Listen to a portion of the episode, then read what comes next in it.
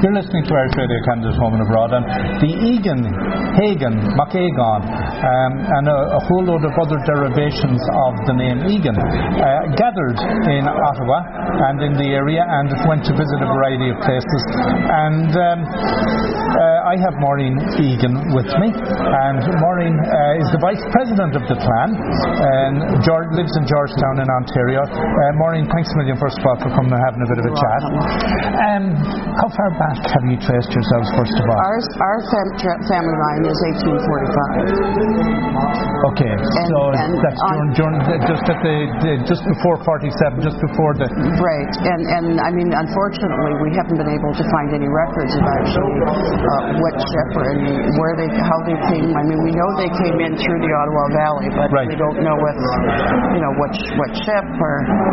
And well, have you been able to trace back to an individual or couple or given that there's all the different names, there must be a variety of people who've all come in. Yes, I mean we've got Egans, and unfortunately with our grandfather he had three wives, so I mean we're trying to trace. Most of us have a problem managing one. Yes, three wives make it challenging to find out the siblings, and we know that we're tracking three different maternal lines. Yes, and one for the paternal. And where was he from? He was from Shannon Harbour, County Offaly. Visited there in January, February. Oh, did you? Yeah. We were there a number of years ago. Beautiful spot. Because the Egan is, there's a lot of Egan is in and around Offaly and Westmeath. And Roscommon. And yes. So he came from Shannon Harbour. Yes. And of course, the Shannon Harbour being where it was on the canal. What did he do? He was a canal worker. Okay. As far as I know, he worked on one of the steam lines at the time. Right. And of course, that was how most of the trade at that time was on the two canals. And Shannon Harbour was the staging point before it headed west.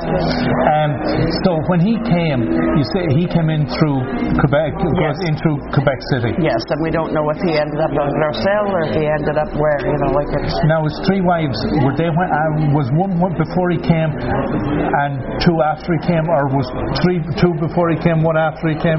Two before he came, and one actually I think one was on the ship with him when we know that. Right. But we don't know the previous others. I mean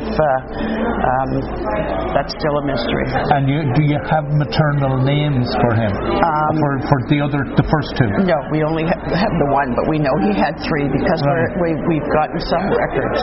Right. And these are just new findings in the last couple of weeks.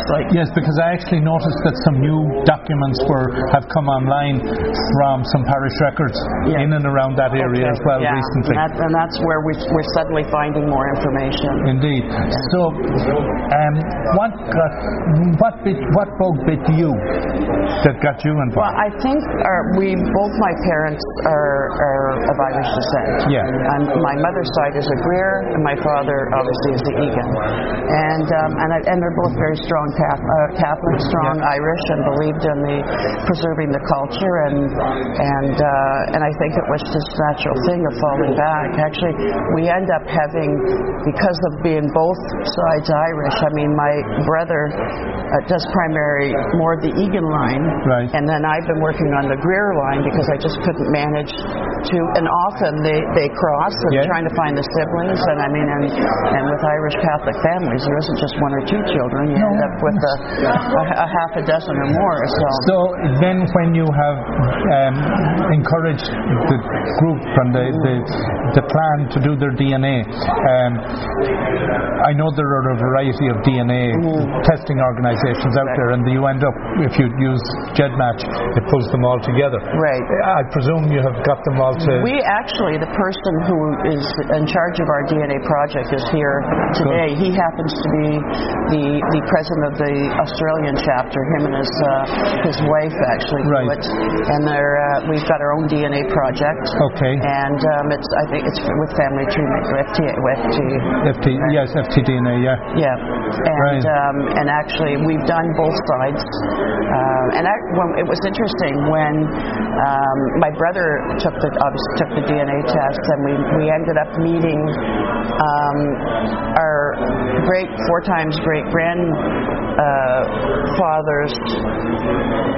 siblings. Our grandparents are both siblings, yes, in the year 1845, where our bloodlines crossed. Okay. And we met them in Ireland, right, because as a result of the DNA testing, and we couldn't believe the similarities of his father and our father. Just in the way that they offered to, yes, and we ended up, this gentleman gave us his father's funeral, the picture on his funeral, yeah, card, and I just happened to have a picture of my father with us, and we were shocked. I turned the card over to my brother, and I says, "This is our father." Yeah, yeah. And just the similarity. And so then when you look at the derivation of the name, when you get into the O'Hagans, the Hagans, MacHagan, and I even remember around the Midlands there was an Eganey.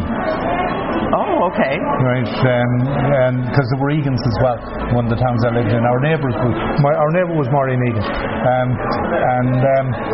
there was a Miss Eganey as well, and I think that was in North, in County Westmeath. But yeah, the name has morphed in a number of ways. Has that presented challenges? Well, yes, because every time you turn around, you think you're going with one name in one direction, and then lo and behold, the son of this one changes it to another name, and yes, it leads you in another direction. And I think the DNA certainly has connected a lot of lines for us. This happens to be our clan leader. And that is Michael J.S., our chairman. Excellent. But one of the things then that I'm interested in, did any of your siblings, did a brother of yours do their DNA? Oh yes, that's so. Is there a difference? Did it yield different results than yours? Oh, I didn't take her. Oh, you did. No. Did any brother and sister that you're aware of? No. Oh, you know what? I'm sure that the person we can find out, because I'm actually very curious if the male and the female yields different results. I had my mother do the DNA test, and I also had my cousin of her brother that was male, and I haven't had time to do the analysis because I've been busy planning, working on planning this for the last 2 years. Oh, right. Yeah. So what brought you to Ottawa? Well, actually, Eganville. Well, of course. Eganville certainly was the number one connection. But then, if you look at, I mean, there's so much Irish history here. Yes. And I was fortunate enough to hook up right away with the right people. I mean, I ended up meeting Brian Daly. Yeah. And he certainly connected me. He led me to this person, and it all. I mean, I can't say how much he helped me, right, and got me in the right direction, and we've had a wonderful week, right, and it's just this is a great conclusion coming here. Fantastic. Well, Maureen, I'll let you go because I know there's people looking for you, and I want to have a chat with Kevin. And you're telling me the president is around here. Okay, this is our United States, Canadian. He's the president. His name is Byron. Our chieftain is Michael J.S.E. He's just in the door. And would you like me to? That'd be brilliant. Okay.